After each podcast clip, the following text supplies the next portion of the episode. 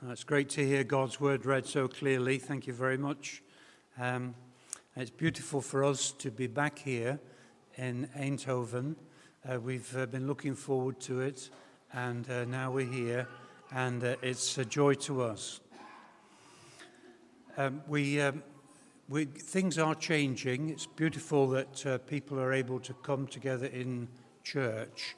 And uh, we're, we're also hoping that we might meet you, some of you, uh, in different contexts as well. So we're open to invitations. If anybody would like to, uh, to invite us just to uh, chat or uh, would like to come and visit us to talk over a problem, uh, then we're, we're, we're willing to do that. Uh, just uh, let us know, make an arrangement, and we're available.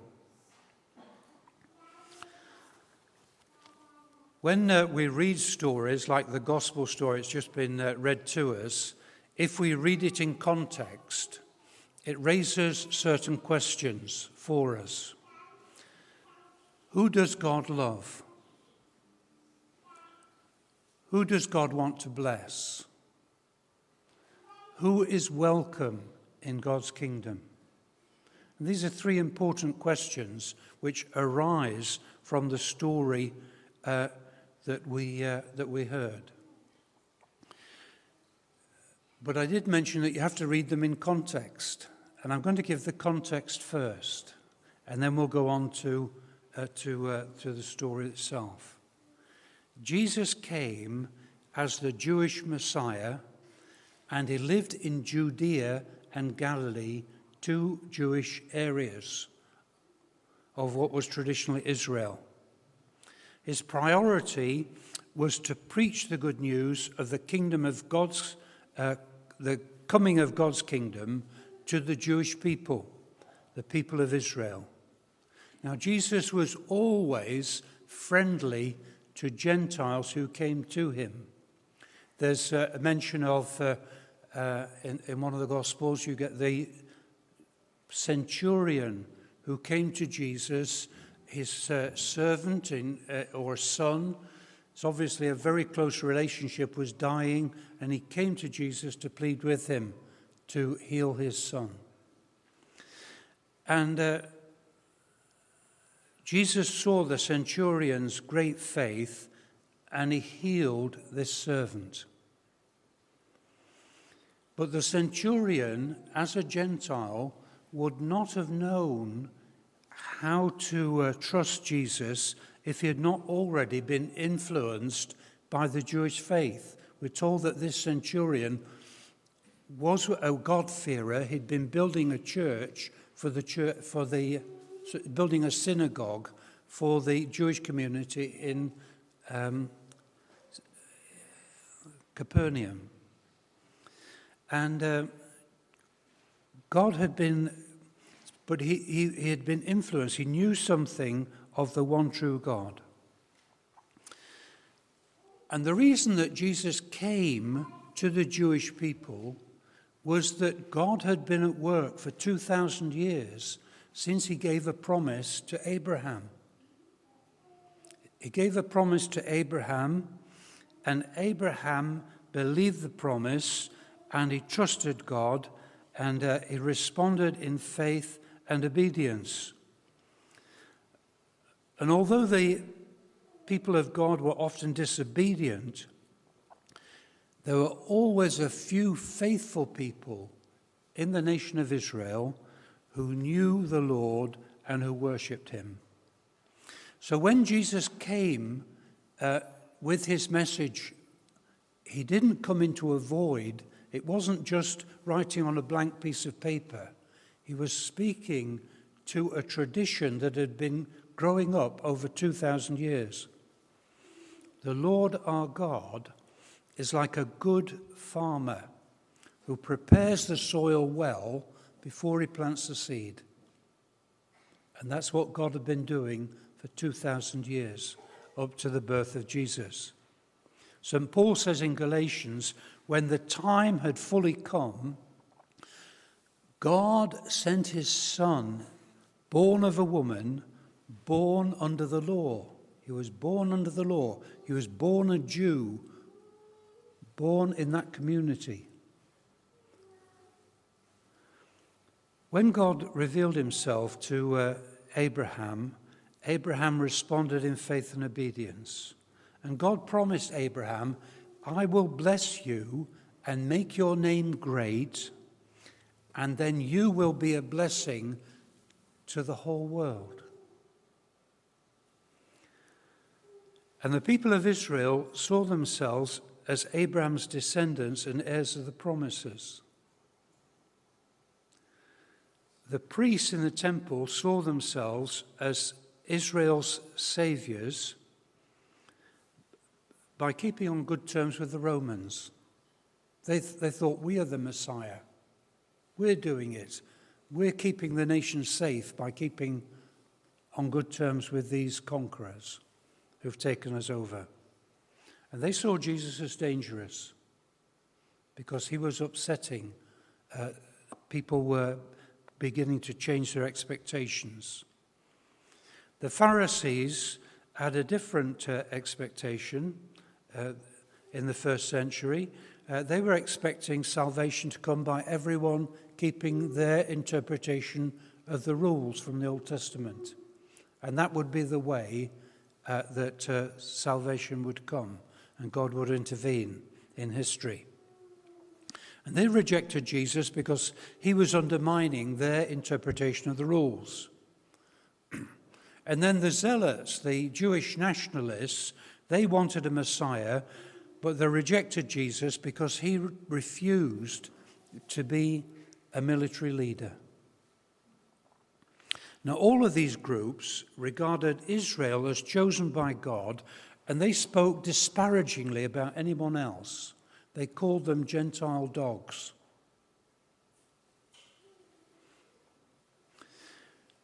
They'd lost sight that God's purpose in blessing Israel was so that they should be a blessing to everyone else. They lost sight of that.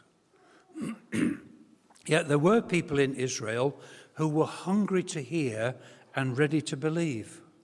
As St. John said, uh, wrote in his gospel, Jesus came to that which was his own, but his own did not receive him. Yet all who did receive him, to those who believed in his name, he gave the right to become children of God. But coming back to the gospel story, that's the context. Coming back to the gospel story, if Jesus was so committed to Israel and the people of God, the Jewish people, why did he suddenly leave Galilee and go away to a foreign country? Why did he take his 12 apostles north to the Gentile area of Tyre and Sidon? Well, there were good reasons for the move. The first was that King Herod had just beheaded uh, Jesus' cousin, John the Baptist, and he was beginning to ask questions about who Jesus was. Wherever Jesus went in Israel, the crowds followed him wanting miracles. There was no peace to teach. Jesus was coming towards the end of his ministry, and he wanted time to prepare those 12 apostles to be able to continue his work after he had gone. But because of all the crowds in, in uh, Judea and, and um, Galilee, there was no peace for doing that. And then after the feeding of the 5,000, the Jewish nationalists were, who were committed to driving the Romans out wanted to take Jesus and make him a, a king by force. Military might. The recognized Jewish leaders in uh, Judea constantly attacked Jesus and stirred up controversy. And at the end of Jesus' ministry, he needed to get away from, from the uh, Jewish areas, from the areas where Herod was king. And so uh, they headed north, set out on a journey. I think we've got a map up. Um, The, the map shows from the Lake of Galilee or the Sea of Galilee, uh, they went north to uh, Tyre. And uh, that's where the first story happened. But there's actually three journeys here, three journeys taking place. There's the one going from the Sea of Galilee to Tyre, and then Jesus continues northwards to Sidon and uh, round through Syria and down to the area called Decapolis, which was called Decapolis because there were 10 Greek cities in that area. And that's where he met the, uh, the deaf and dumb man. And then later on, which we'll be coming to in another service, uh, Jesus went north. Uh, I think that's on green on the map. Uh, and uh, he went north to uh, Caesarea Philippi, where uh, Peter made the great confession, You are the Christ. And then he's further north still to Mount Hermon, where Jesus was transfigured on the mountain. So you've got this period in Jesus' life where it's the last year and it's eight months if we read it with the other Gospels. You see that although there, Mark only mentions two events during that time, the whole time would have stretched out over eight months. And Jesus is taking that time quietly with his uh, 12 apostles to teach them and to get them ready for the time uh, when uh, he would not be with them anymore. So we can take the map off now. Thank you. So they set out on the journey. And the area of Tyre and Sidon was in the Roman province of Syria. And there were scattered Jews, groups of Jews living in that area. And Jesus, because he was known far and wide, there would always have been this practice of hospitality, making room for a visiting preacher and his uh, followers. And uh, he would have been received there. It was primarily a time of retreat for Jesus with his apostles. If we read the story of the Syrian Phoenician woman in the first century context, it will appear that Jesus was uncharacteristically rude to this lady. In fact, in Bible studies, I've been harangued by ladies. Why on earth did Jesus do talk to this woman like that? I'm going to try and I've been explaining the context because I'm trying to explain uh, what happened. Was Jesus being rude? Or what was going on? Matthew, in his gospel, includes this story as well, and has a bit of extra information which is helpful. When the lady came uh, to, uh, to Jesus, she said, Lord, son of David, have mercy on me. And his, she's using a Jewish title. And it may be that she was um, implying that she was one of the in crowd, that she was part of the Jewish nation.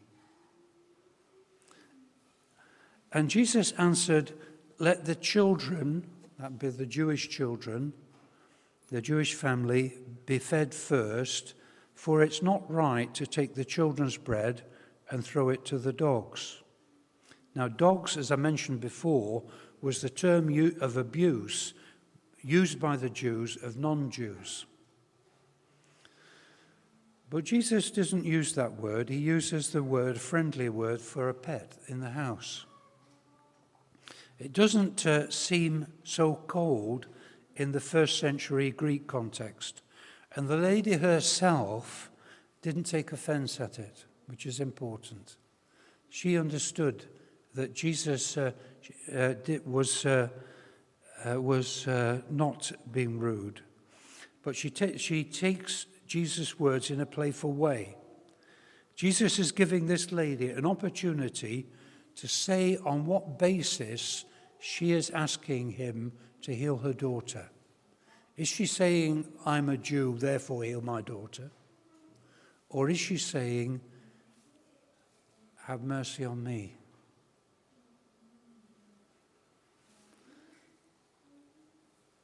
Jesus said to her, Let the Jews eat first, then the Gentiles will be fed.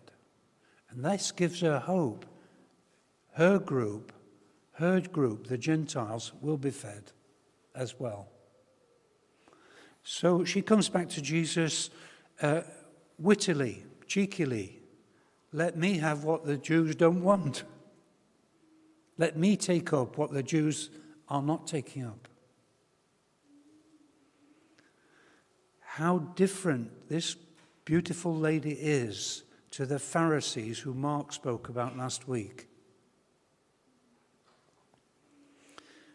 Who does God love? Who does God want to bless? Who is welcome in the kingdom of God? And Jesus' answer is that God wants to bless everyone.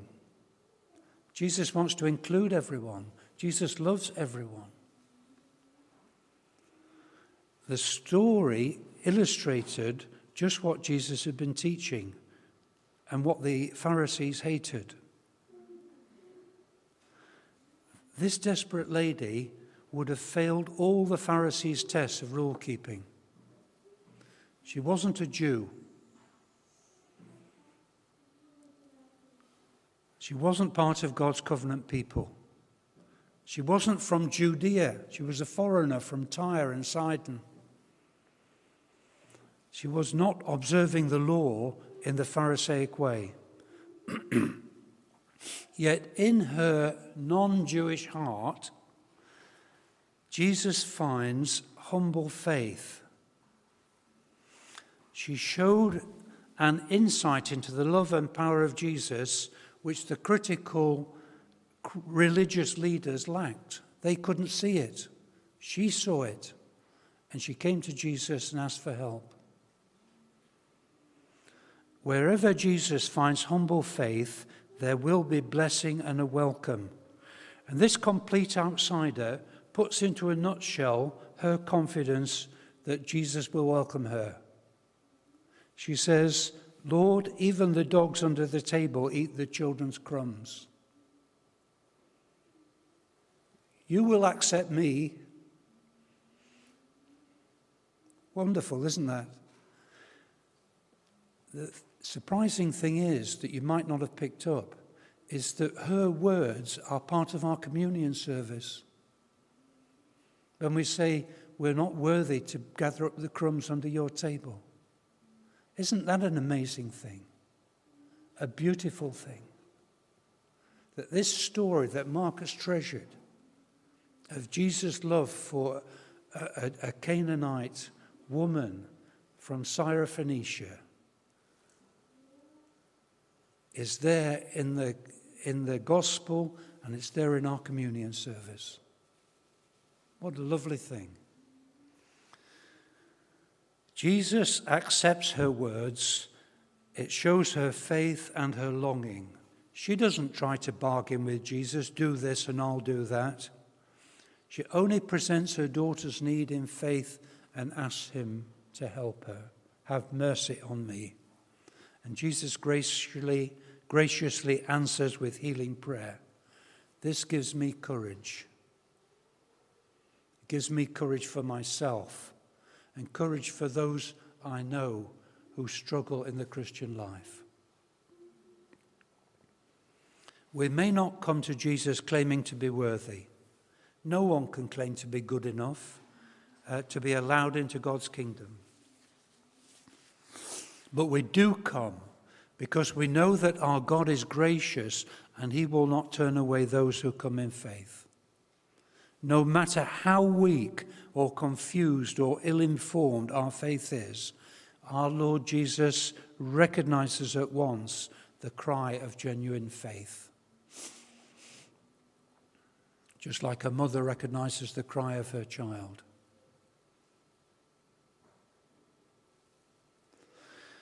So, Jesus then, um, we don't know all the detail of all the things that Jesus was saying to his apostles, but he, he, he carries on then, goes north to Sidon, round through Syria, and down to Decapolis. And he's in a Gentile area, and the people come to him. And uh, they bring this man who is uh, not able to ask for help. He's deaf and dumb. He can't express his need to Jesus. But he comes with his friends, and Jesus sees his faith because he comes with his friends. And Jesus takes the man aside. He doesn't want what's going to happen to be a public spectacle. He's not trying to attract publicity. Takes the man quietly aside. He speaks to him with sign language, touches his ears. We're going to do something about your ears. He touches his tongue. We're going to loosen that. He spits. We're going to get rid of that impediment that's stopping you from speaking. Then what does Jesus do?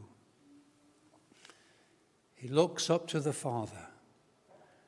The blessing is going to come from the Lord our God.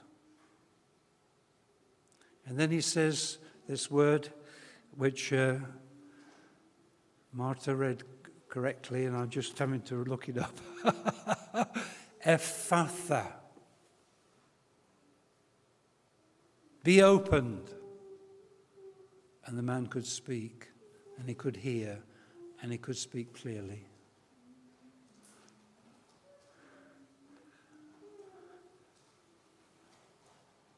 God speaks to us in ways that we can understand. If you're deaf, he can speak to you through sign language. But Jesus uh, fulfilled the prophecy of Isaiah. The eyes of the blind will be opened, the ears of the deaf unstopped. Then the lame man will leap like a deer, and the tongue of the mute will sing for joy. The Jewish leaders had rejected Jesus despite his many miracles in Judea and Galilee.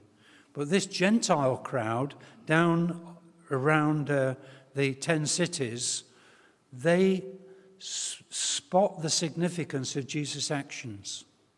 And what did they say about Jesus? He's done everything well, they say. Done everything well. Jews and Gentiles, all people are welcome. Everyone who comes in humble faith. Jesus is the Saviour who has come to bless us and set us free from all that binds us. He opens our ears to hear the good news. Shall we bow our heads for a prayer? Father God, we thank you that our Lord Jesus is able to bring our lives back into harmony with you. Help us to be open to receive what you want to give us and to live our lives in your service. We ask it in Jesus' name. Amen. Now we're going to uh, go to our music team again for Waymaker.